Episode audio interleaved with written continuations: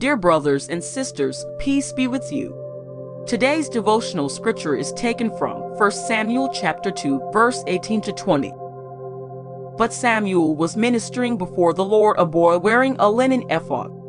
Each year his mother made him a little robe and took it to him when she went up with her husband to offer the annual sacrifice.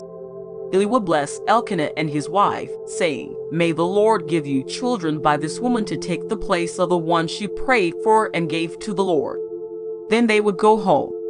1 Samuel chapter 2 verse 28. And the boy Samuel continued to grow in stature and in favor with the Lord and with people. Let us pray. Lord God, help me to grow wiser and stronger as your servant. Amen. May God's favor rest on you.